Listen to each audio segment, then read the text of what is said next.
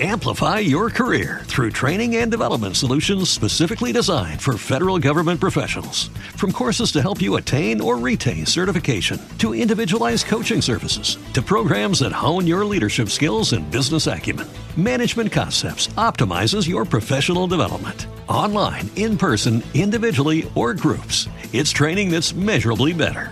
Learn more at managementconcepts.com. That's managementconcepts.com. I said, what you know about it? It's the stew, baby. Got the mise en place. Young stew, baby. And the room a lot.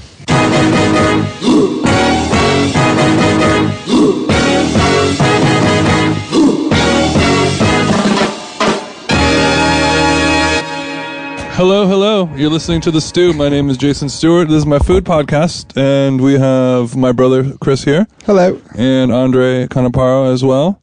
Hello and welcome back, Chris. We missed you. Oh, yeah. Back. Two weeks off. Um, and we have our guest. We're in the back room of the Little Jewel of New Orleans, and we're talking with Marcus from that very place. Hello, hello. Say hello. Oh, hello, hello. Um, this is. Uh, we'll do a quick intro for you, and then we can get into the Seinfeld baseline. But uh, basically, you guys are a a restaurant focusing on New Orleans style food, and you're also a grocery store, and you're making sausages, selling po' boys, all kinds of crazy regional food and drinks and snacks from that region, and fully blowing up yeah.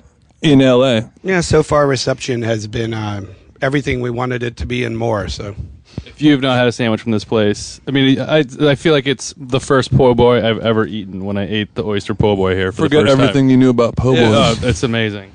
Yeah, I guess yeah. There was not really a lot of po' boy action in LA before. one of the reasons we came here, Smart thinking. Yeah. I mean, there's a lot of bad To ones. Chinatown. There's a lot of bad Yeah. po' boys. not just L.A. It's um, it's a difficult thing to pull off. I would say almost anywhere. It's Yeah. an easy. It's a simple sandwich that's tough to pull off. I guess. Um, a lot of that, at least in my mind, probably has to do with sourcing. I would say. Yep. Oh, that's what I was going to imagine First happening. and Mainly, foremost. mainly a bread source. Um, I would say bread. I would. I would say secondarily probably mayonnaise choice, but that's just me. I was gonna. I was in. gonna say mayonnaise as a joke, but then no. no, Well, I'm a big mayonnaise. Huge fan. mayonnaise fan. Yeah. Talks about mayonnaise probably once a podcast. And the variance of mayonnaise. is Okay, so staggering. do you is is the mayonnaise that you use a secret? oh no, not at all. What Not would at all. you- what we do you- use? Um, blue plate mayonnaise. Blue plate. okay. Blue Plate is a uh, favorite um, in the city of New Orleans and the surrounding areas. Uh, you hear a lot of people also, I think, secondarily, a lot of people would like Dukes. Oh, it's a Would be another one. Um, Do you have blue plate here? I have Blue Plate in the store. That's correct. Yeah. Fantastic. So what is On the different about up. Blue Plate? Is it just what you grew up on, or is it is the? I mean, it's just. Well- Well, mayonnaise is similar, but there's you can tell the difference if you're really a fan.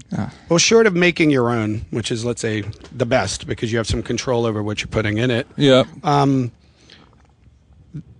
it is regional. The first off, for most people, their tastes are always going to, di- you know, what they grew up with is always going to dictate uh, what they like. But for me, I think it's a little more when I show it to other people.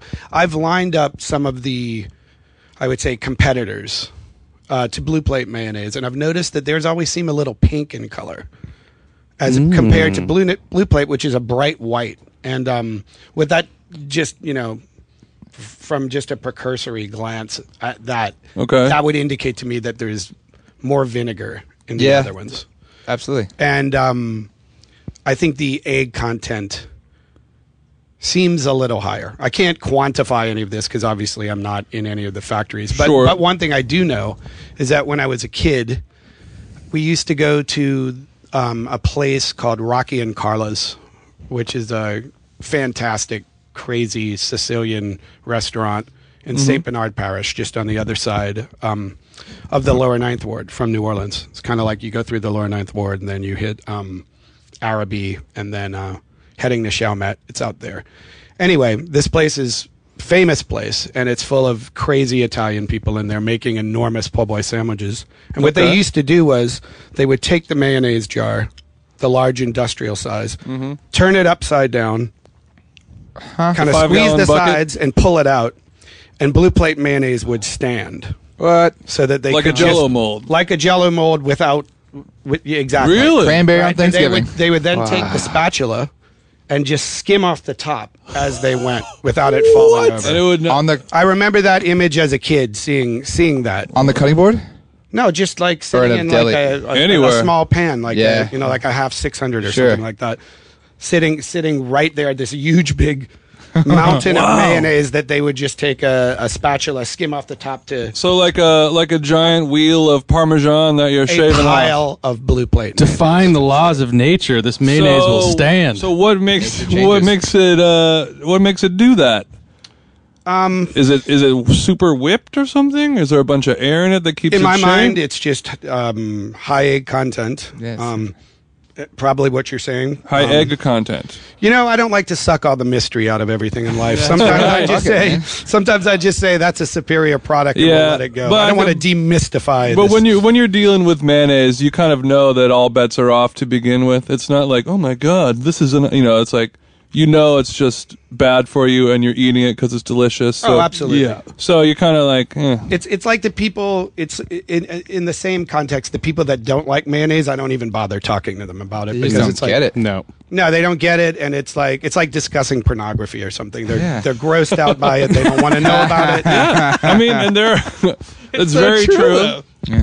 There are, and there are, you know, for every person that doesn't like, that is repulsed by cilantro, like they say, there's like a, That's a- Don't get me started soap- on the oysters. soapy taste? The people that don't like oysters. Oh. well, I guess as a man whose crown jewel could be an oyster po' boy, Correct. an, an oyster denier is the bane of your existence. I think one of the comments that we got once from a person who tried an oyster po' boy and was disappointed was that it was mushy Yeah. and it smelled and tasted like the sea. So there you have it. So there you have it. This lobster tastes too much like lobster. well, there are a lot of people who don't like oysters, man. It's not that Okra. surprising. Really. Okra. That's Okra. another one. trip. I- Love if you notice, all of these things have that slime quotient, and you either like slime. To me, the slime is the funk of soul and southern food. It's the So voodoo. if you don't like that, The maybe you backbone don't of the like South that. is slime. yeah, then uh, then get out of here, you Yankees. Well, I love both, so I'm staying. well, don't get me wrong. There's uh, even in the South, even in New Orleans. I know my my own mother. She's not a fan of okra, but Yeah, definitely not for everyone.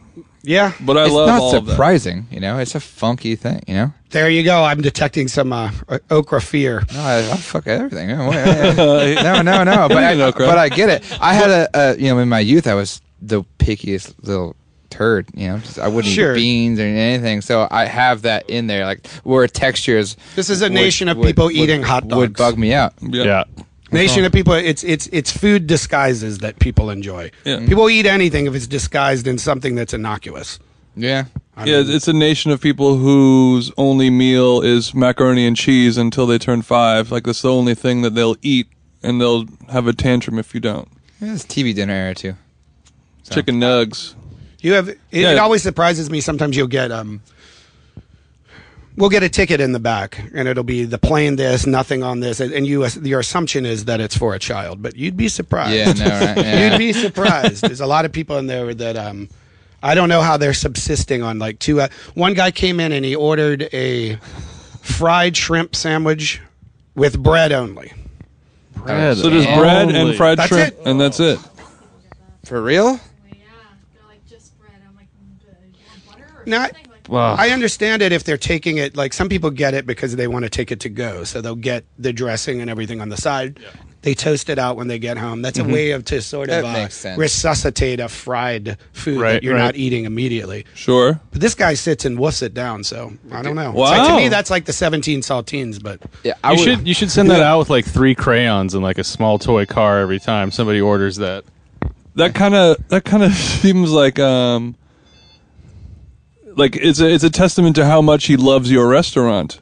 Is like he he loves this. He hates mayonnaise and shredded lettuce so much that he's Shredded willing, cabbage. Shredded Yeah. cabbage. Yeah, I, And that, that's another point. A lot of people insist on lettuce, and um, to, that isn't as surprising to me because the majority of places in New Orleans use lettuce too. Oh, okay. There's a few that don't, and I learned from them, and also in coming out here, I saw the logic of it in another cuisine, and it's sort of, I'd say, solidified my opinion on that. I would mean, in, in particular, Mexican food. If you look at uh, the other, the fried fish taco, they put Oh, yeah. cabbage, right? Always. So that's two different cultures that are doing this, or some people in those cultures are doing it. And it seems just so scientifically obvious that if you have something hot and you put it on lettuce, what's going to happen to it? It's gonna wilt. Wilt. Exactly. It's structurally sound. Right. So if I throw something hot on cabbage, it becomes more like lettuce mm-hmm. because it's wilting that cabbage. Yep. And also because we're in a town like LA where such a large uh, portion of our orders are delivery or pickup because of the car culture Yeah. in Los Angeles. Yeah. That means you're going to have more time with We're all it, on the go. and they're not going to eat it as quickly as one might say in other towns where they just woof it up right there, like back where I'm from. Yeah, lettuce in a sandwich has a very quick, Yeah, it's short true. lifespan. You don't want to see roast beef in a roast beef with gravy on lettuce. Eating 45 minutes later, delivered by you know uh, th- an Uber. I can't imagine what that would look like. Looks like. like a I'm- kicked-in hog carcass. I, yeah, I, I would have I would have people complaining, and that's just not sound. Yeah. What For what them or um, for me, really, as a businessman. uh, as a as a po' boy maker, what do you think makes a po' boy po' boy exactly? Like for somebody who's listening, who's maybe heard of it, they've seen it, but like, wh- what are your standards of a po? Like, what does it have to have to be a po' boy and not just a Right. sandwich? Well, that's actually a much more complicated question to me um, because I'm also informed by the history of the po' boy or of the peacemaker before that. Oh. And are you familiar with that? No. Okay, so basically, Preach, girl. basically, um, what um, what I would say rumor or myth has it. Uh, originally in uh, the French Quarter, in such times that French were in the French Quarter, um, absinthe was also in the French Quarter. And reportedly, what would happen was guys would go out on these binges where they would be drinking this stuff and blacking out, hallucinating, and coming home several, several days later. My Tuesdays. Right. We've all I'm been sure, there. I'm sure if you know we know anyone or has, ha- have have been anyone that has done something like that, uh, the significant other is not always completely pleased about, about that. So what this and that's Sam- just with vodka, let alone absinthe. Right, let alone absinthe. so in this uh, little chauvinistic story that I'm telling you here, the peacemaker was supposedly the sandwich that was going to get you back in the door Ah. Yeah. that you would buy on the way home wrapped up. And what it reportedly was uh, was the French at that time using a French baguette was probably on the hard side. Um, softened with butter, fried oysters. That's probably it. Mm-hmm. That's it. A little sounds salt. good. if you sounds have good. that, maybe some pickles. I don't know. Just But like the guy who comes and gets it- the fried shrimp sandwich. Maybe he's a with- he's a but with- purist. well, if he put butter, Butter. to Oh, okay, soften the That would butter. gotcha, work. gotcha. Some pickles. I've had that before. A lot of people do eat their po' boys with butter. I get it. Drenched butter on bread. It's Yeah. awesome. It, Yeah, that- yeah, It's yeah. great. No greater thing. It's a good thing. Anyone that wants that, I'll make it in a second. I'm happy to make it. it it's sound. Awesome. Um, What happened then? So, so, so that's your peacemaker, right? Yep. What happened then was over time, you have another story about apparently why they call it a po' boy is because um, there had been some workmen that were working on uh, either the roads or the or the train. I don't I don't recall specifically, but essentially they were working. They didn't have any money, and a local guy that had a deli or a shop said, "Go out and give those po' boys some sandwiches." And what it was was a gravy sandwich, basically the the, the French bread loaves with the debris gravy from roast beef or something like that, just gravy. I've heard a million things. Yeah. This is all mythological. I don't think it's it's something that anyone can quantify. Some people purport to. They argue about it back home. Some secrets left undiscovered. Yeah. But what I do know for sure is New Orleans being a melting pot, not unlike New York City on some levels. Um, you know, you have blacks, you have Latins, uh, you have Italians, you have Irish, you have Germans. Um, there's always a new ethnic class that's coming in doing something that the people that have moved up the social ladder aren't doing anymore. We see that in Los Angeles right now. Um, so Germans started baking French bread, and I don't know what Germans know about French bread, but thankfully not much because if you have the bread that I get, which is from the Leidenheimer Bakery, or if you look at the uh, it's uh, the Binder Bakery, uh, my grandmother used to get Binder bread, another German name. Binder bread. They they were French bread in shape, but soft, That makes sense. like the bread that I have here, like almost like a highly processed version of French bread. Right. And I've heard. I grew up in that city. I've talked to tons of bakers. No one knows how to make that bread correctly. You can search all over and try to make it yourself. And the the idea in my mind of making that bread probably has four constraints that are economically not feasible or not not worth your time or or even something you could accomplish. One would be you would have to replicate the humidity and temperature of the bakery in 100%. Louisiana, which would be asinine here in California to Right. do. It's one of the reasons I left that city is the humidity and temperature Sure. of that. Okay, so there's that. Secondly, we always hear with white breads, if you look at like New York City or if you look at um, San Francisco with sourdough, New York with the bagels or pizza, Mm-hmm. um, white doughs, water content, um, the, the alkalinity, um, you know. the- Sure. pH. so there's that. Um, Mm-hmm. So you have those two things right there. You have temperature, altitude. That's another thing. Okay. The altitude Yeah. of the place. For We're, we're living. three feet below. So all all of this yeah.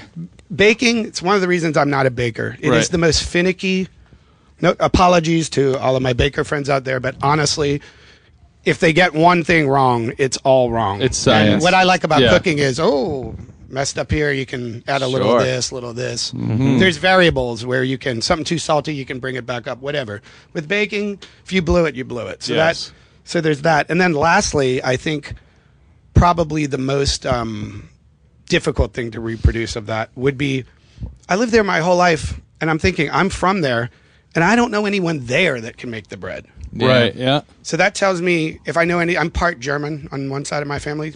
We always go would go to their Christmas first because it was such a stoic and kind of quiet event before we went over to the Italian side where they were fly, Yeah. you know, flying off Fish the walls. everywhere. Right. So I think that as a close a, a closer knit community, those recipes probably aren't readily available. That's that's just my opinion. Sure. But So, so so bread.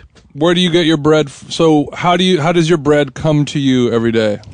That would be an amazing answer if I could give you that. Right. It would be an unbelievable answer, but there's still got to be trade secrets somewhere along. I the way. like it. right. I like it. There's got to be some trade secrets. So this amazing bread. So you said the the bakery that it comes from. um, in this uh, in this particular case, that would be the Leidenheimer Bakery, Leidenheimer Bakery. which um, Leidenheimer. they do a they do a variety of bread. I mean, po' boys. Uh, the the breads we get, the pistolets are ten inches. Typically, that's even a variable. Sometimes they're nine. What a great name for a loaf. Yeah. Yeah. Yeah. Um, but they also would do the plantation loaf. I don't know how that would go out here. Less, less, less of a popular name yeah, less for a of loaf. a popular name. Um, they would they, Take they, the slave bread off. The one. the twin the twin. I remember the twins. They would it would come in a plastic bag, and one was bigger than the other. That's sort of like the. I don't know if these were like the bloopers, and they just threw them in, but Yeah, that's Yeah, us. yeah, Yeah. the twins. Yeah, but him and I are actually twins. But, but to go back to Yeah. your original question about what a po' boy is, and the reason why I'm starting on this long story about bread is, in Mm-hmm. my mind, it's the bread before anything, because this bread. Not to tout it so much, that, uh, I'm not trying to get anything free from the Leidenheimer Bakery just yet. Oh, it's so good. Some comps. Would it kill you to send a T-shirt? Yeah, well, yeah, yeah. you guys but- hosted the Winter Olympics. Come on, guys. It was a Leidenheimer joke. Go ahead. But the um, I like that show. There's a new show, right? The About Lillehammer? detective. Oh yeah, it's Lillehammer. Lillehammer. yeah.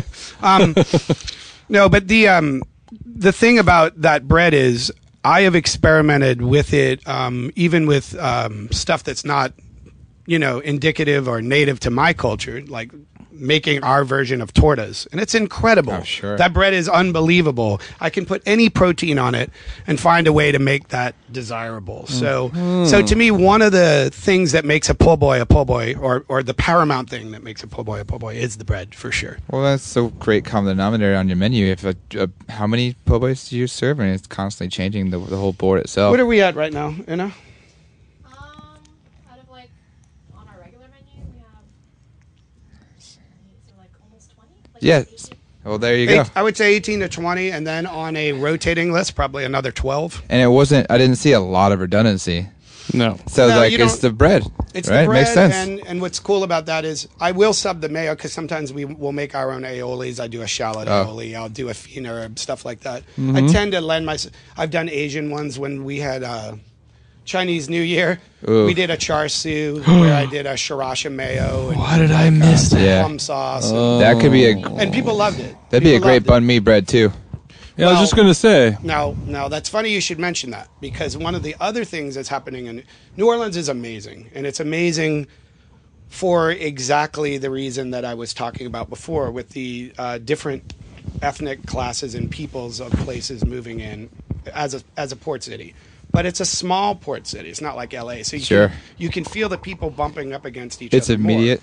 So the Vietnamese culture, which has been there for quite some time, we have a lot of Viet- Vietnamese in New Orleans East. Yeah. They were one of the first people to rebuild like it was nothing. Oh yeah. Um, Wow. Some of my favorite. Uh, I I would. I've gone to Vietnamese restaurants all across the country, and my favorite two places are out here in LA and New Orleans because they do interesting things there too. I their community wow. is um, is is really is really deep there. They have a few bakeries down there that have sprung up even in the time that I've been gone. That now people, if you go to the Po' Boy Festival, which is um, every November in New mm-hmm. Orleans, strongly advise anybody that enjoys oh, yeah. Po' Boy sandwiches to go to the Po' Boy Festival. Mm-hmm. Um, I took Una before we started the uh, restaurant so we could get a taste. I think how many people were there? It was like 10, close to hundred thousand people. That's a lot of people. Well, entire- that's a lot of po' boys. Yeah, Really small street. yeah. It's on Oak Street, One day. uptown New Orleans. Um, I think it's two, it's either one or two days. Dang. We went in early. They they they they kind of make them smaller. They they they make them so you can taste gonna many hope of so. them. That makes sense. But all the all the stars are there, and the Vietnamese are out there. Mm-hmm. Viets are banging out their banh mi on their bread, and there are some places that are New Orleans po' boy places that only use the Vietnamese bakery because they like their bread. So it's It's not a great. Well, the yeah, the cool. banh mi is a great bread. yeah. Yeah. down down here in Chinatown, where you're located, is where I feel like all the best banh mi sandwiches in LA are. I mean, outside of outside of Orange County. Yeah. outside I- of Orange I County. I I I agree with that, but there are f- there are a few in San Gabriel Valley. Right. Yeah. I mean, I Sure. mean Yeah, without yeah. without traveling without traveling, To but, the but valley to Chinatown the- for sure.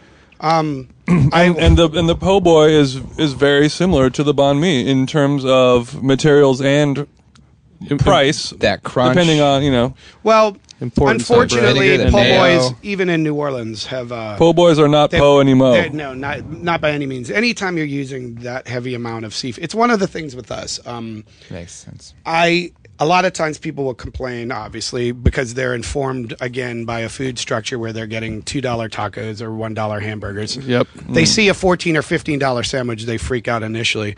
First thing is we jam these sandwiches. I would rather give someone a ten inches of an overwhelmingly fat sandwich. Mm-hmm. And then be like, yeah, it's it's a bit it's a bit dear, it's a bit pricey, but you're going to get your money's worth. Then for me to do what I've seen here in LA before, give you a five or six inch little thing and charge you eight dollars. That's mm-hmm. no Yeah. one's satisfied by that. That's underwhelming and it's not representative of what you don't want to limp in.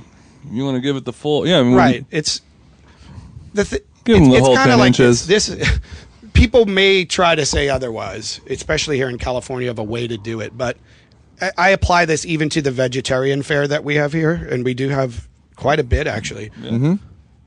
it should still be gluttonous Yeah. and I think uh, you know the veggie crowd really misses out on that. I've had so many of that crowd come to me and go, "Thank God you make this sandwich," because they're used to getting you know millet on a plate or Yeah. You, Yeah. you, you know, go like hungry a lot. some sort of very small, you know, meager sustenance. Whereas here they can come and actually have that same sort of American pig out food. You need to feel like a experience. piece of shit every once Exactly, in a while. even exactly. You're a vegetarian. You're gonna die too. You're gonna. die too. You- I don't get a salad when I'm hungover. I mean, No. Vegetarians drink too, man. They Okay. do.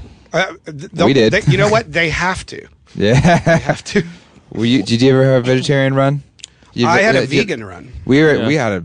We certainly had a vegan. I was I gonna had say. a raw vegan. All three of Ooh, us. that's a bummer. Didn't do raw Leaving vegan. New Orleans. Yeah. Well, you know, That'll do it. you to know when you know when that's a good time to p- become vegan when you leave New Orleans. Yep. maybe recovering from like 15 to 20 years of, of you know good living Yeah. probably a good idea to do that purge Yeah, yeah, yeah, yeah. Um, it switch- wasn't a bad idea for me. I enjoyed it. We, um, I mean, I did it for ten years. But our my blue plate because our associative properties when we were growing up when we were making our own sandwiches, we ate uh, v- veganese. So Yeah. that was so that's just like this. you know, I don't mind it's a- veganese. It, and that's the we put it on our French fry po' boy sandwiches. That's right, vegetarians, veganese. on our Really? French fry po' boy sandwiches, two types of cheeses, mushroom gravy, Leidenheimer bread, in abundance. Damn, because it's just it's pretty And well that's probably- seasoned. Sounds so good. Uh, how much does that cost? What is that going? Una? How much is the vegetarian? It's like po' eight now? eight bucks. Eight bucks. Yeah. So that That's is the good. mathematical brain of of this equation. Yeah. All creative, That's great. front of house right there, handling it all. Hey. Uh, Oh, you do. Handling it all. there's a lot to handle. Um, speaking of your creative brain, are you with this type of cuisine that kind of has the very old school style preparation of the southern southern cooking? Are you doing any modern techniques here? Um. Well, You got the sous vide out? What's going on? um, I You dehydrating some? none of that. No, I wouldn't say that. I would say I'm doing. What's modern to me, or what's what's different to me, is um, if I grew up basically learning how to cook from an Italian or Sicilian perspective, and then relearning from Cajun, French, and Creole style cooking, which there's a variance there. Sure. And then coming out here, and then eventually going through, loosely speaking, a, a, a classical French train program Yeah. um, what I what I would say that I'm doing differently than what people are doing back home is it's just it's just maybe a little more French, like French French, and a little more um, technique.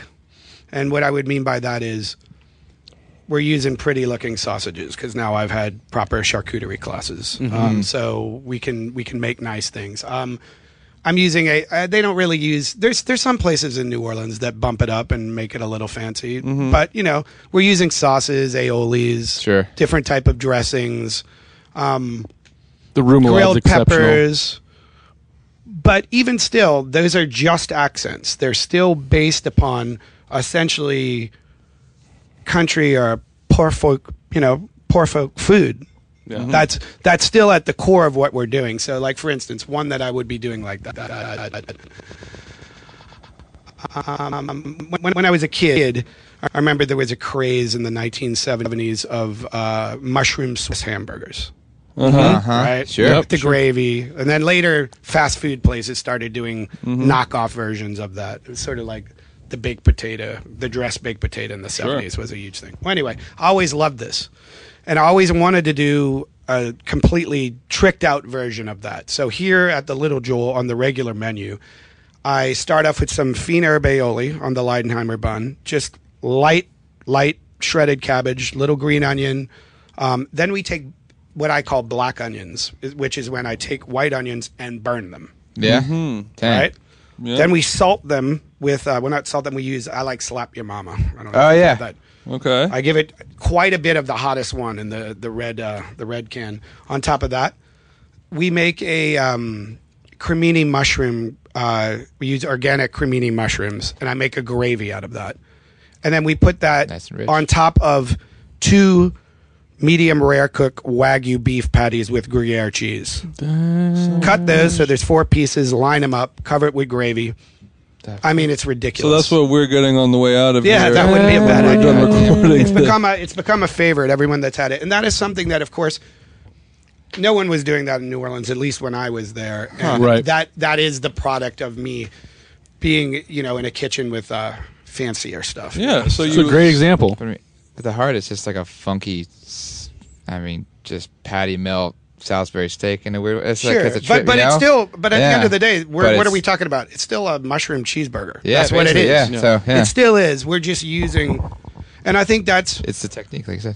I think that's when if you're taking it from something that already existed and you're bumping it up, you know, you're you're you're, you're making it it's at least informed by something that was good in the first place. Whereas what I see a lot of places when they do try to do things like po' boys and maybe they're not as informed by the culture, they'll pick things that that don't have um, any rhyme or reason to them. Mm-hmm. And that are not informed by any cultural tradition. That's what I think of California a lot with cooking. No offense to, I know, but- no, but- that's how we do it here, buddy.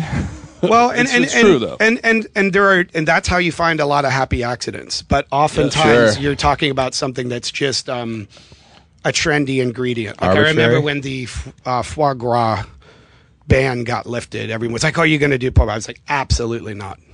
Yep. And the reason why I'm not is because everybody and their grandmother is going to do it Mm-hmm. because now they get to finally stop, you know, experimenting with calf cheek or bacon or whatever the hell they were doing for the last two years before that. Yeah. Nothing Yeah. against those things, but I think um, there's just so many nice traditions that are either forgotten or can be enriched.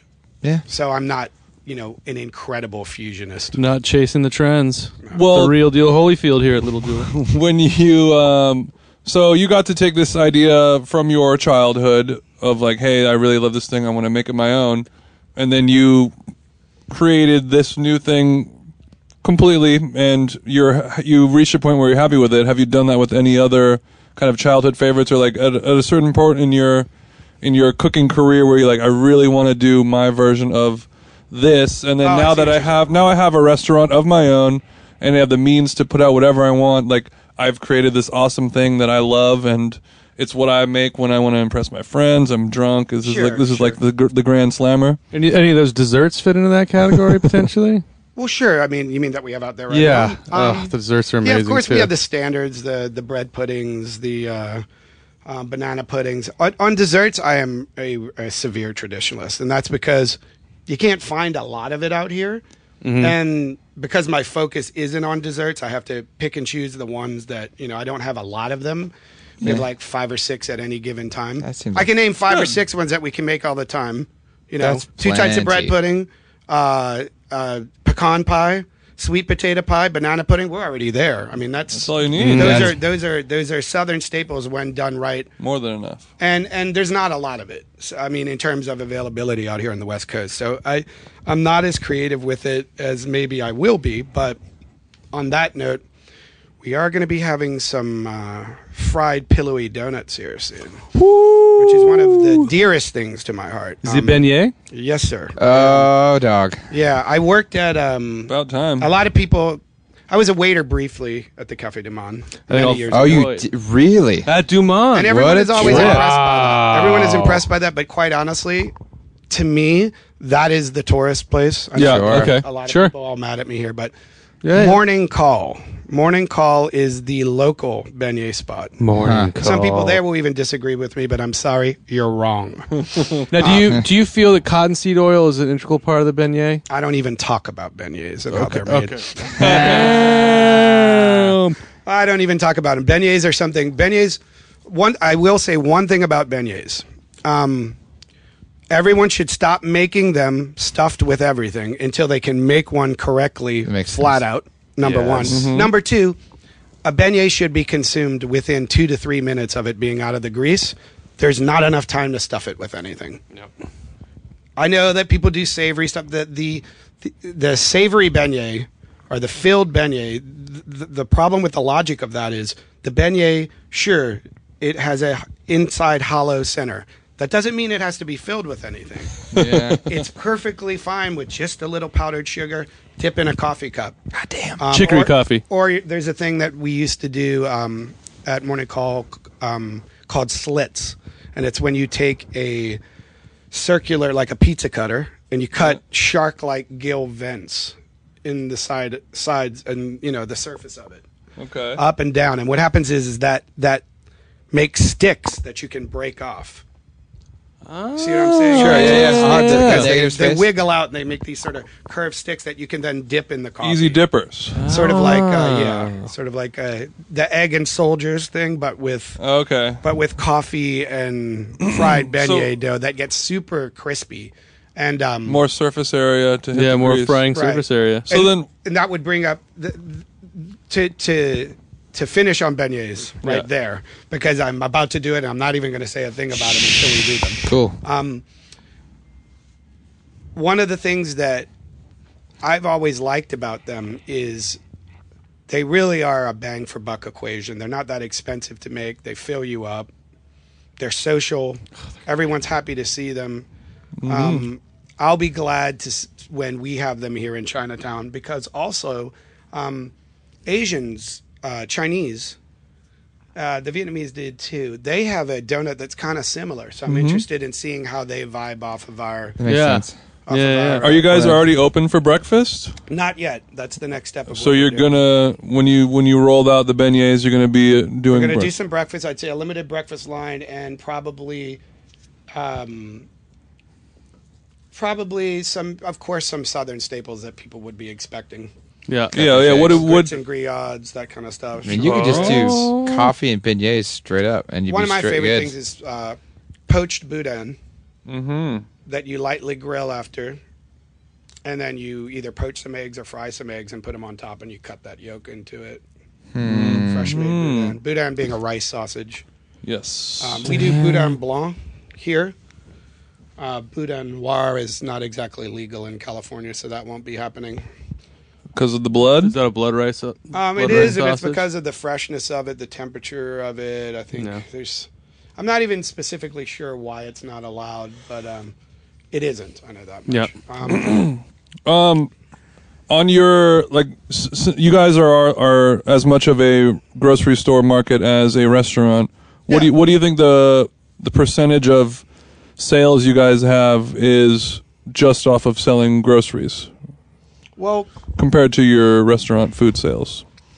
it changes by the day. On the weekends, people shop more. Mm-hmm. Um, one of the reasons I have this this format, uh, grocery deli, um, and indeed one of the reasons I did this restaurant. I mean, it's clearly a, a, a, grandiose concept for me to try to pull this off, and it, it has its its reasonings. I would say. I think I, I think part of it was when I went back to my hometown after this storm, I mean, every New Orleanian says this. This is almost cliched at this point. I don't want to um, drag you through For a reason. Katrina memories, but but one of the things why I decided to to do this or why why it started uh, working in my mind was when I went home on several occasions, and as I saw the city change with new residents, and of course they should be new residents. You need fresh eyes after something like that. Um, I noticed a lot of the things that I grew up with and took for granted um, were disappearing. The the the corner store, Oh, specifically the ethnic corner store, which was either the Irish or the Italians or the little restaurants like Uglesich's or all these other places, they were closing down. And it was because the kids were moving out, people were bailing. The people that were moving in weren't the same people. They'll have their own histories, but mine was starting to dissipate. And this is something that I know enough about that I could do.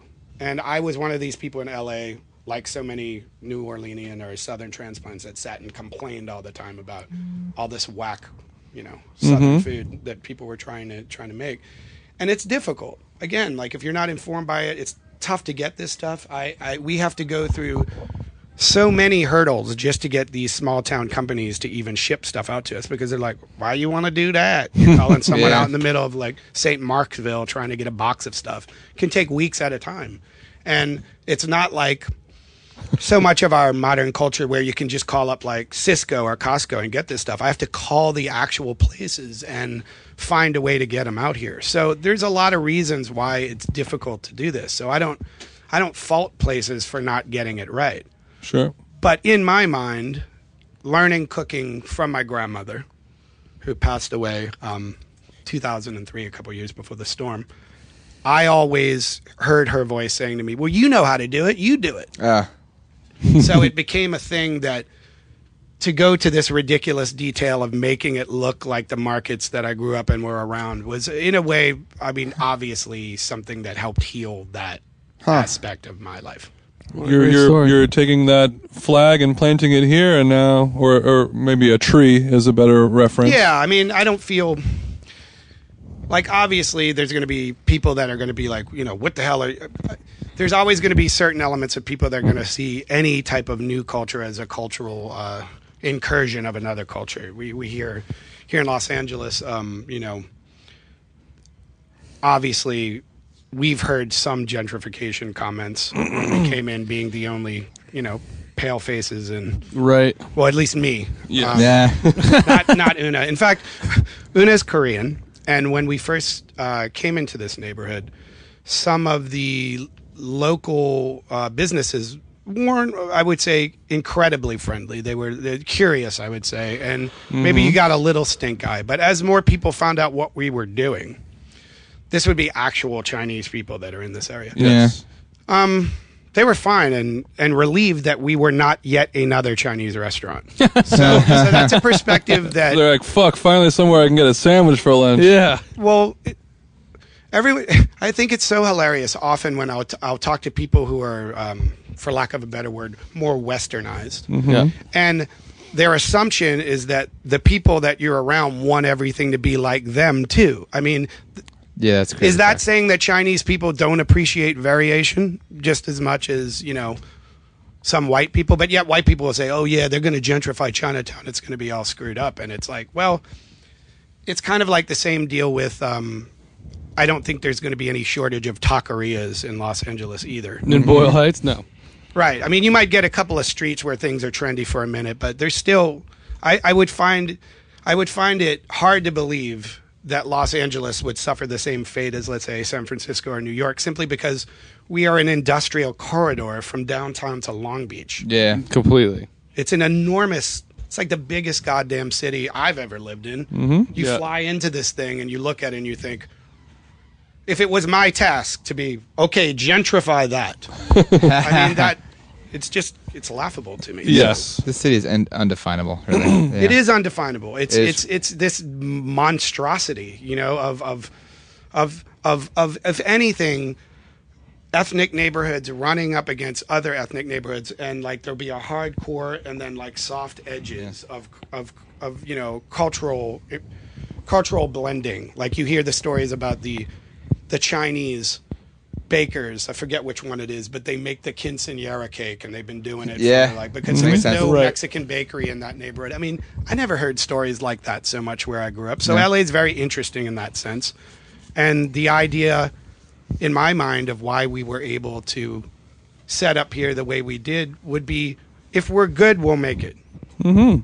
Right? Yep, If we're absolutely. good, we'll make it. It'll be yeah. apparent to everyone. If we're not good, you know, if we're just some yet another antiseptic Los Angeles over architectured, you know, bland food place with a name like, you know, Spring and Ord or something like that. Yeah. Maybe we're, you know, don't even get me started on that. Sorry, Well, everyone with You got me to eat here three times in a week Well, when I first tried it. So Yeah. Um, go going back to uh, saying that you wanted to make this place look how your childhood memories of Sure. a corner store looked. How how good does it feel when you finally build this and then all the transplants from New Orleans who are here now walk in and are like, "Oh my God, everything Oh, I." they thank me every day. and Yeah, I no mean, it must. I mean, People walk up to me and every shake single my day hand. you must have, Oh, have that experience.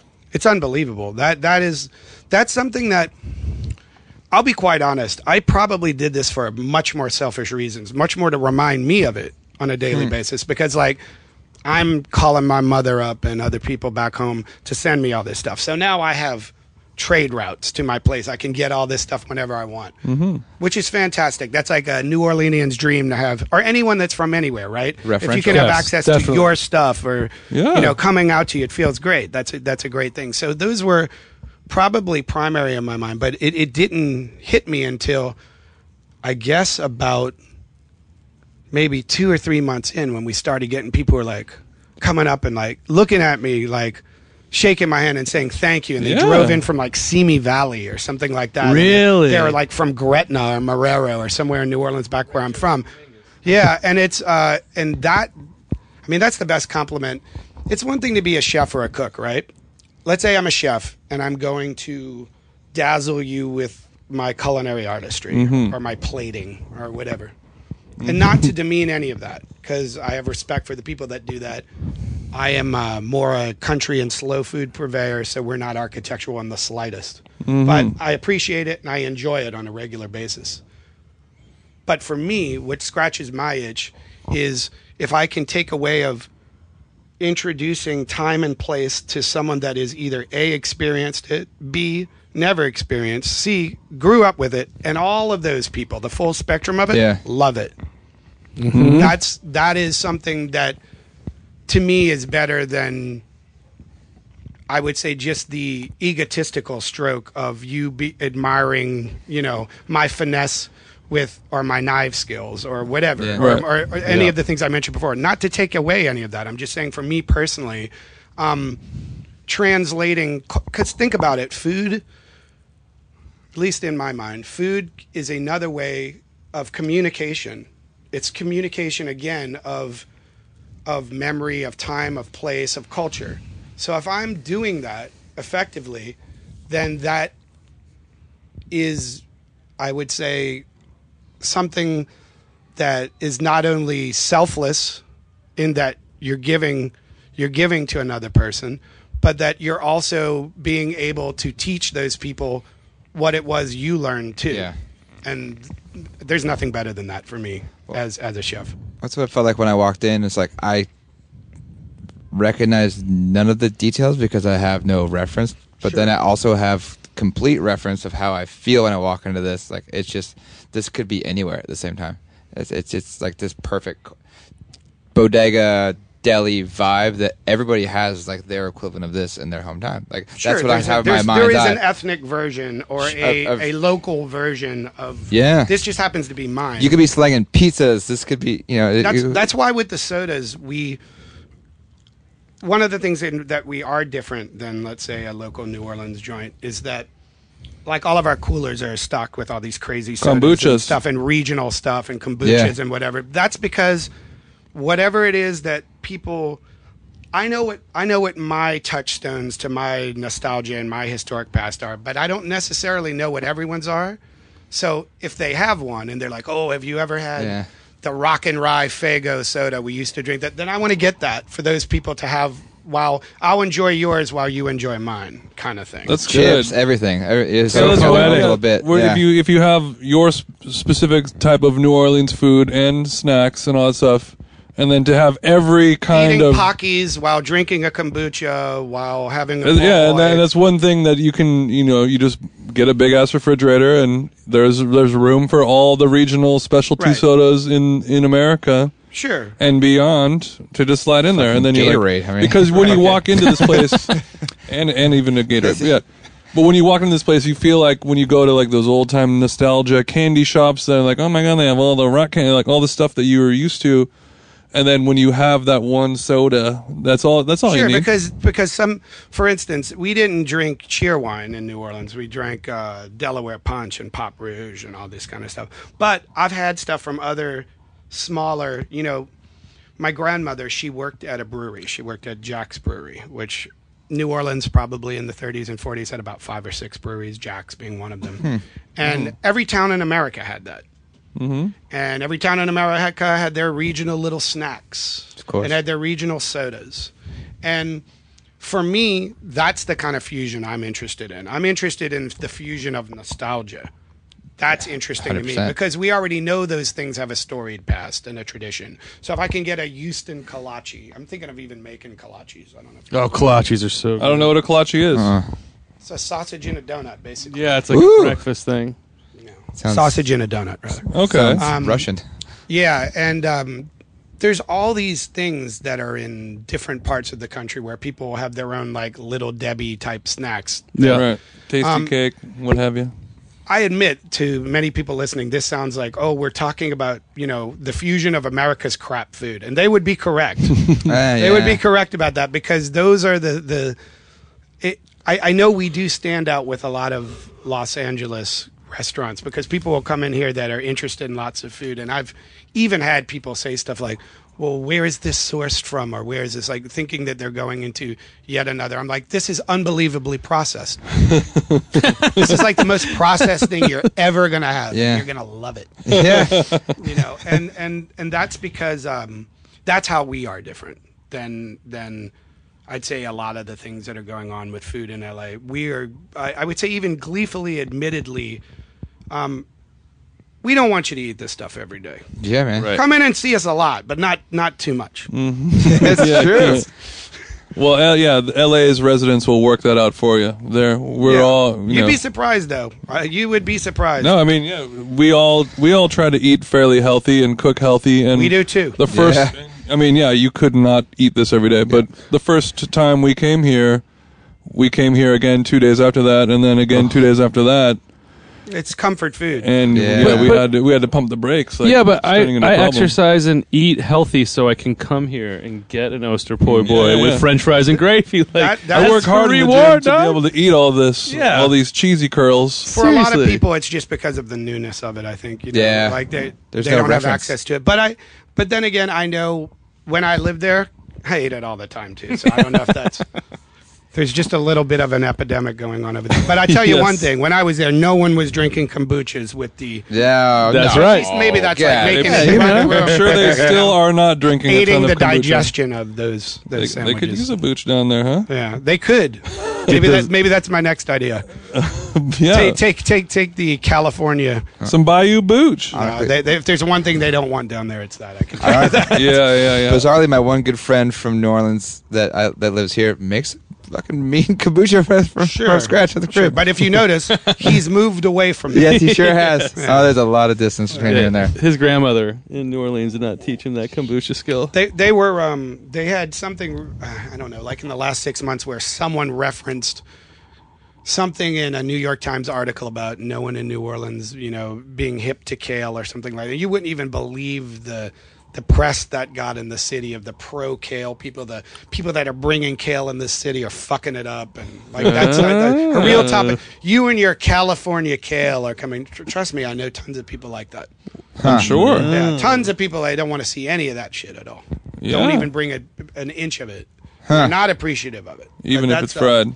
that's localism, right? Well, Protect the fifth ward, y'all. you you were saying that you don't eat this type of food every day. Um, what what restaurants around LA do you enjoy? What where where are you eating at? Um, where am I eating right now? Well, I've always uh, enjoyed Korean food to to Mm-hmm. a, to a ridiculous extreme since I moved here. When I when I first moved to Yeah. LA, it's funny if you are a New Orleanian, one of the first things they say to you when they find out you're leaving is like, "Well, what are you going to eat?" Like it's that big of it. People people actually think like, "How are you going to survive?" You know? Tucking a sausage You know, in your like, 'cause- pocket 'cause on the any plane for the that plane have like ride. gone to Nebraska or something. Not to pick on people from Right. Nebraska, but an example. Um, We always like- pick on like, Nebraska. Oh God, the food. You know, that's like one of the first things they say. Uh, they I, even even after Katrina, after after leaving that, they were like in Houston for a few weeks, and like we got to get the hell out of here. You know, and that's just Even in Houston. Yeah, even Houston. I mean, and and don't get me wrong, the ones that stayed have actually brought better cuisine. To I love city. that though. for sure. I love that pride in your hometown cuisine, and like Hell we're yeah. the best, and that's it. And I think Well- that's awesome. that's that's been the point of view forever. It's not been you know it's been poor, crime, no money, but god damn it, we got the best food. That's the Yeah, and if their Yep. food sucked, it would they be wouldn't. hard to argue with them in terms of regional cuisine. Yeah, if I their mean, food was ethnic shitty, no, they wouldn't be they so proud. it. They don't have it because they don't have. But for like a homebred local cuisine, They are, they are their own ethnic cuisine. they are. That's right. Which So is you're- which is another. I'm glad you touched that. That's one of the other reasons why it's so hard to make this food if you're not informed by the culture of it. Sourcing. Oh, It would be like if I wanted to open up a Japanese restaurant just because I like the taste of sushi. right. It's not really the same thing. No, you're not going to pull Um, it off. So again, to answer your question, uh, we like uh, Jaebudo. Jaebudo? Is that how you said it? Right. That is Okay. the live seafood barbecue. what? Oh. Live. No. Western and like Beverly, or Really? thereabouts, above a little north of Beverly. Okay. And like once you get to like the woods, like, like Rosewood or oh yeah, yeah, Oh, yeah. It's really? right there in like this like little rundown strip mall. It looks like a total dump. Which Jay is a Jay good Budo. sign. Is that Sometimes what you said? Jay Budo. yeah. Jay Budo. I think it's J A E B U D O, I believe. And so they do live seafood barbecue. Yeah, it comes out like you can get various sizes of trays and comes out there's like abalone, there's there's uh, oysters, there's clams, there's mm-hmm. yeah, there's just, uh, just And they're all ton stuff. wiggling. They're all Sliming. wiggling, and you put them on the fire, and they start wiggling even more. And yeah. Damn. They give you a white Michael Jackson glove. One glove that you hold because you're holding hot shells. Yeah, yeah. So the shells are like popping on the grill. That's you eat 'em. Oh. And then they have all, so it's like the barbecue Korean barbecue equivalent, but all live seafood. Damn. I can't believe I've never had that. Incredible. I, It's open until like 2 a.m. or something. and 2 a.m. and it's as Yeah. is the best the best Korean establishments. It's a drinking place. It's known for drinking too. So people are just getting Sure. hammered. Soju's going down. Right, right. And it's and it's nothing fancy. We like that. Um, what's the other Korean place that we like a lot? Sun Nong Dan, which is on 6th and like Alexandria or thereabouts, ap- across the street from the Chapman Plaza, Okay. and it's also in a strip mall. okay. And it's um, they do like Korean stews, like really traditional, um, like casseroles, stews, like really hearty stuff. So you'll have, yeah, like oxtail, Oh. like braised oxtail, braised uh, pork, uh, pork with like ripe kimchi stew. And, The bone and marrow reducing to stickiness at the bottom that you eat. This is this is um like just I, I only see like it's like mamas up in there that are running that. It's like Yeah. Yeah. you go in there, it's open late, very spicy. Um, at least the the oxtail. 24 hours as well. Because for us we for us to eat at restaurants we're here all day. So Yeah. our, our dining excursions start no earlier than 9.30 so Yeah, yeah. k-town the reason why it's probably korean heavy and thai heavy at least in what we, we eat is because those are the places that are open. Those places have a fantastic business model. I don't know what is wrong with the rest of the regions. I mean i understand why we close because we open early. Mm-hmm. And we're open all day Yeah. but LA's just the king of the six-hour restaurant. It's Like, Yeah. I just don't a understand trip. that at all. Like, But that's why Koreatown also is be, is so popular with chefs.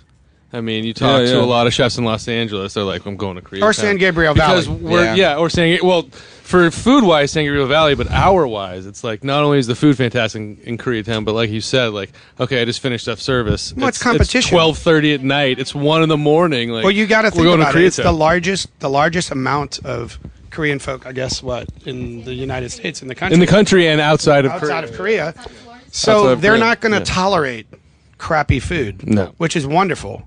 I mean, if it's not good, the place closes up. Yeah. I love that about Korean places where if it's good, it's packed, and the place next door is not good, they're closing down. That's it. Yeah. Yeah. They're not going to stay around because they had a cute name like, you know, like uh, Sixth and you know Alexandria. Western and Olympic. James Woods and yeah, J- James, James Woods. in L. Vermont. Woods. Yeah. It's a little wordy. That makes sense. Okay. Korean. Yeah. so I yeah, mean, Korean is We're, Korean. would be we are favorite. huge. This yeah. Everybody here on this couch on this podcast loves Korean. We had Yeah, a we- Korean food podcast. we do- Yeah, we episodes did a a lot of Korean- It's, we did a it's also podcast the just on best Korean food. translation, I think, for people that. It, the two types of people in the world, right? With food, spicy and non-spicy. That's like a big thing. Yep. Definitely. Um, if you're not spicy, then I, I can't even relate in the slightest. I'm sorry. I know that sounds prejudicial, but I don't know what to tell you. I'm sure there's a.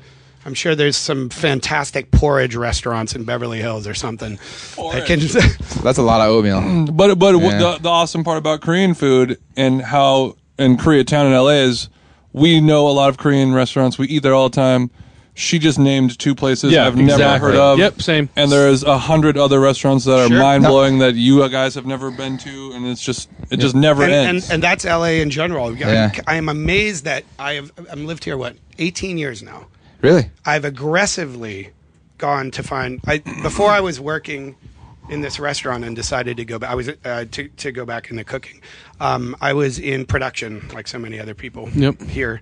It's the in biz, LA, babe. And I worked for a um, a Vietnamese music video and live performance uh, uh, DVD maker. Basically, she she she put on these live shows, casino shows, all around the world. Um, when you go to Vietnamese restaurants and you see these singing women Mm-hmm. on the television and these like really heavily Oh, well yeah, yeah. well lit productions, I work for a company that does about eighty five percent of those.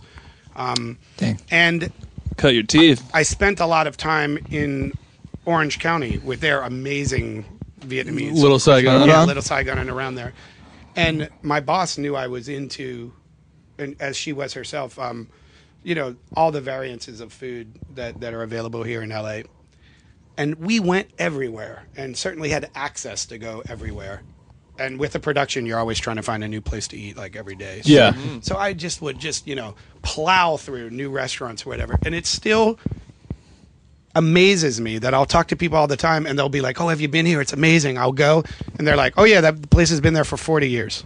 Yeah. and I've had no idea. It's not been on anyone's radar. Mm-hmm. No one that I even knew. You know, because You have this to live in Garden Grove to know that it exists. or or the the one place that's out in Long Beach or a place that's out in there's just it's And endless. it is. Yeah, it really is. the uh, North Hollywood, the the Valley, Ventura area. There's tons of just all these places out there that unless you're there, like what's the I don't know if they're still open. I loved Al Amir, Lebanese. Oh, no. Is he still open? If he's not, it's a shame. Because that is fantastic Lebanese cuisine. And and again, the other thing about Los Angeles, why I don't think it's weird for me to be in this old dim sum restaurant. The best cuisine in Los Angeles that I find over and over isn't in those antiseptic places that I was making fun of before. It's as we say over again and again in a goddamn strip mall. always. Yeah. Always in it. That is the Totally. the soul of LA dining is in I know everyone says the trucks. Trucks are all right. In my mind they're a little limited just simply because you can't have as much cooking equipment inside Right. them. Mm-hmm. I mean it's cool you They're can do literally things, limited. But you're limited because of mm-hmm. because of because of what you can produce there. But strip malls perfect size, perfect rent, mom and Parking. pop can do it. Mm-hmm. Parking it's something that's just not afforded in other places. Signage. And almost always much better than any of those places where they're paying Mm-hmm. top dollar. Almost always. Like the little hole in the walls in the strip malls, in my mind, infinitely better than all the meals that I go to that are fluffed up and the food may look pretty and they may, Mm-hmm. you know, it may be architecturally sound again and it may be, you Yep. know, colorful. It may have edible flowers on it, but it's just not anything that I wake up like at four in the morning and go, God damn it, I'm going to drive 45 minutes to go to this That's place. true. Yeah. huh? I need to eat a fucking nasturtium leaf right now. If I don't get some geoduck in me soon, I'm gonna. Uh, well, that's that's very true, and I uh, yeah, you used to hear back in the day like, oh, it's in a strip mall, but you know, don't be fooled by that. It's actually really good, and now Now people don't bother to say that. completely, yeah, it's so commonplace that you're like, legit. oh, it's on a strip Yeah. mall in the corner. Yeah. Like, all right, cool. Well, we grew up in Orange County. That's all there are. Yeah, Part- that what too. part of Orange County? Huntington Beach. Oh, okay. Like there is no other. Like that's kind of it. The business. Yeah, the- that's- if that's not, it then is. you're going to the mall, Or the mall, mall. the real mall. Otherwise, in, there ain't in shit. Being here this amount of time, I remember when I would coming from the south, not the same as being from the east coast, like where Una's from. South Orange County. Una's from New Jersey. Just kidding. Yeah. Um, I would remember when transplants from her end of the East Coast would come out, and it was always like exactly what you say. There would be the apology about the strip mall. Yeah, it's in this like you know cheesy strip mall or whatever. This kind of stuff. It's that all that type of thinking are still the prejudices of class and mm-hmm. place. yeah. and and- Completely. and and they're they're like sort of implying that you need to have this you know Valet this- parking. yeah and this auditorium to consume in or whatever. Right. this, this this place where you're where you're going to be entertained and and I have nothing against atmosphere you know? But I think a perfect example of how it isn't working or at least for me are why what I hear from a lot of our customers who have come and looked at the, you know, qu- I guess quaintness of eating in a glorified convenience store, you know, um, is that it's not a comfortable place for one of the things that I like to do the most, which is for me to step from behind when I catch up a little bit and go out and you know shoot the shit with my guests Yeah. to be able to talk to them. I can't think of a time where I've been to any of these restaurants in the 18 years I've been in LA where I've seen the chef come out, say hello, thank you for coming out. I mean, I'm, I know you hear stories about it. And it's like it's it's a big fucking deal. Well, Right. Mm-hmm. if my line's clear and I got a couple of minutes, why wouldn't I go out and do it? Yeah. And that's because when you're building these, you know, uh, these like these you know the distance between the person that is preparing your food by you know layers of wait staff and maitre d's and all that. You miss one of the best part about communal eating which is community. And and you- I and I remember when I was a kid, all the places that I went to, I knew who was cooking my food. Right. I Yeah. knew the families that owned that place. They would come out and you'd see them. They'd be like, "Oh, that's you know, That's the true. old man. He's and he'd walk around and he'd like say hello to the babies and throw them a free dessert or something like when that. they would see you, they'd be like, "Oh, this guy really likes the blah blah blah He's with extra 10 times. mayonnaise, Right, and he's right. gonna know Yeah. just how you like it." Yeah, uh, And it feels You came up and talked to Jason and I on one of our visits. Yeah, the- one of the first times you came here, you just came up and you're- introduced you know, yourself and thanked boom, us. boom, and boom. that's what we thought. But to me, that that It's really nice. I hear people talk why about it all you? the time, No, like it's no, such no. a alien concept. And to me, that should be again, you're serving someone some food. What it tells me if I say nothing to you is I'm like, I'm gonna let the food do the talking. Okay, Right. that's cool. That's great. You know, you have this thing that looks like the Arc de Triomphe on my plate with potatoes and like you know, yeah, um, you know, uh, you know, Thai carved vegetables or all this. That's, that's awesome. That's great. But if every place is like that, if every place is like that, then that's not special. no. Mm-hmm. And we're fancying the shit out of every place in the city where everything I go into now is the industrial floor room, the, you know, the, the Reclaimed wood walls. reclaimed wood walls, Edison the- bulbs. yeah, and it's just Yeah. and it's making Yeah. every place, no matter how amazing the food is, forgettable. Thank you. because there's no Exactly. sense of place and there's Yeah. no sense of community. When every place is special, no place is special. and here I haven't gone and declared war on the entire city. Yeah, well, it's just different. That Do all their work. Yeah, and they, you can talk to them about it when they come and eat at Smooth your business restaurant move. every day. Smooth business. Hey man, move. it's I working. think that's just dining. Period. I think that goes beyond LA too. But it, it speaks to your passion, and it also speaks to how deep your roots are in what you're creating and bringing to this neighborhood. I mean, it is so it, it's so ingrained in your DNA, the love and the the desire to share this with other people. That I mean, that's the kind of passion that uh, you, you hear in your voice, you hear in your words, and, and you see in your restaurant. Well, And when you're a like-minded person, you're the kind of person like I see this guy. He's doing exactly what he loves. I love it, and I'm going to always give him my business, and I'm going to give him my money. And then why wouldn't you want to come out and say thank you for giving me all this money and I let and letting me cook for you? It's Well, I, I'll It's- tell it's- you it's what. great. They keep throwing money at us. We're just going to do more crazy stuff because Yeah. that's that's why we're in this business. Is to As you should. for me, I'm looking at it and I'm scratching, you know, just a scratch of the surface of, of the things that I was lucky enough to grow up with and were around that I would like to pass on to somebody, anybody that would appreciate it. So that's so we're going to have some nitrogen oysters in here very soon. Yeah, guys. so uh, we're going to here see first. some liquid nitrogen here real soon. yeah. I've worked in a lot of restaurants and had a lot of chefs and even owners, and not everybody can talk like you. So there's also that. I have a lot of, a lot of chefs that I've worked for who are great. uh, that, Good point. That are ultra creative. Maybe went to art school. God knows what. And, And they're they work so it out fucking through their- introverted sure. Yeah. that You're absolutely this- right. The concept of that is not an ego. Th- it's a. lit- That is just. They're, they're, that is, Oh, don't get me don't yeah. get me wrong. Those Yeah. are No, I'm saying again. that- I have infinite Yeah. respect for those. Are Yeah. the type of people that do like the. Uh, I one of the reasons that uh, Una and I met was through a um, a friend of mine at culinary school, and she was just a demon with precision. She worked at Melisse, and uh, Mm-hmm. uh, she was amazing in terms of. Mm-hmm. Tw- tweezer game. Mm-hmm. is Treat very right, strong. And, and and you know what? That is yeah, exactly. Let's not let's let let's not make this not a compliment. I'm trying. Yeah. yeah. Um, OCD. Um, Eh. no, but I'm saying that there is certainly truth. there is certainly um, there's there's places for that, and I appreciate as someone who has no patience for it whatsoever. It's mystifying to me as well, but at least from what we're doing from a southern perspective, this is just speaking as a southern person Yeah. um, and knowing that there is a certain degree of people that feel the same way that I do. Don't class up our food, please. Yeah. Yep. It doesn't do it any favors, and it's Okay. not going to do you any favors either. Certain certain foods need to be kind of dirty, a little, and and that's where the real that's where the flavors at, yeah, man. I mean, I would say that about any.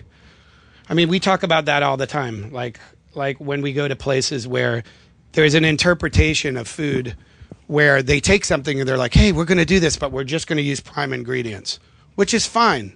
Yeah. Mm-hmm. But the problem with it is, is the person that's probably doing that is either not from that culture or informed by that culture, and they didn't bother to get someone that was. So what you do is you take those good ingredients, right, and then you throw them at the person to make it who grew up making it, Yeah. and that's that's something that we try to do here. I, I won't let too much stray from that. I um I don't want to do anything that is um ultimately fancy. Well, you're, you're doing It should have job. it should have a flourish. There's nothing wrong with that, but it should still have its foot in what it is, which Flourish. is, you know, the um, the simple, slow cooking food of that region of the country. Yeah, that's the backbone. Yeah. Amen. Well, thank you so much for doing this. It's been a you. real treat. I feel like you could have your own food podcast. Yeah, no That's a daily show. Fantastic. Yeah, no bass lines though. Uh, We forgot about that. It just popped in my head. the Yeah, end. oh, yeah. Oh, yeah, The that's Seinfeld. I'll, I'll uh, when when I when I finish this up, I'll play us out with some Seinfeld bass music just for you. Awesome. which is really just a keyboard, a synth. Yeah, anyway, not Um, real bass. So, if you live in LA or in the area, come to this restaurant. And by area, we mean within 400 square miles. the uh, Little Jewel of New Orleans. And where can people find it online if they want to check it out? Um, we're at Little Jewel. .la, no HTTP, just LittleJewel.la. littlejewel.la. Okay. Highly recommended. And um, 207 Ord Street. 207 Ord Street, That's right? between Spring and New High, just up the hill from Philippe's. and the hours? Um, we are now um, Sunday through Thursday.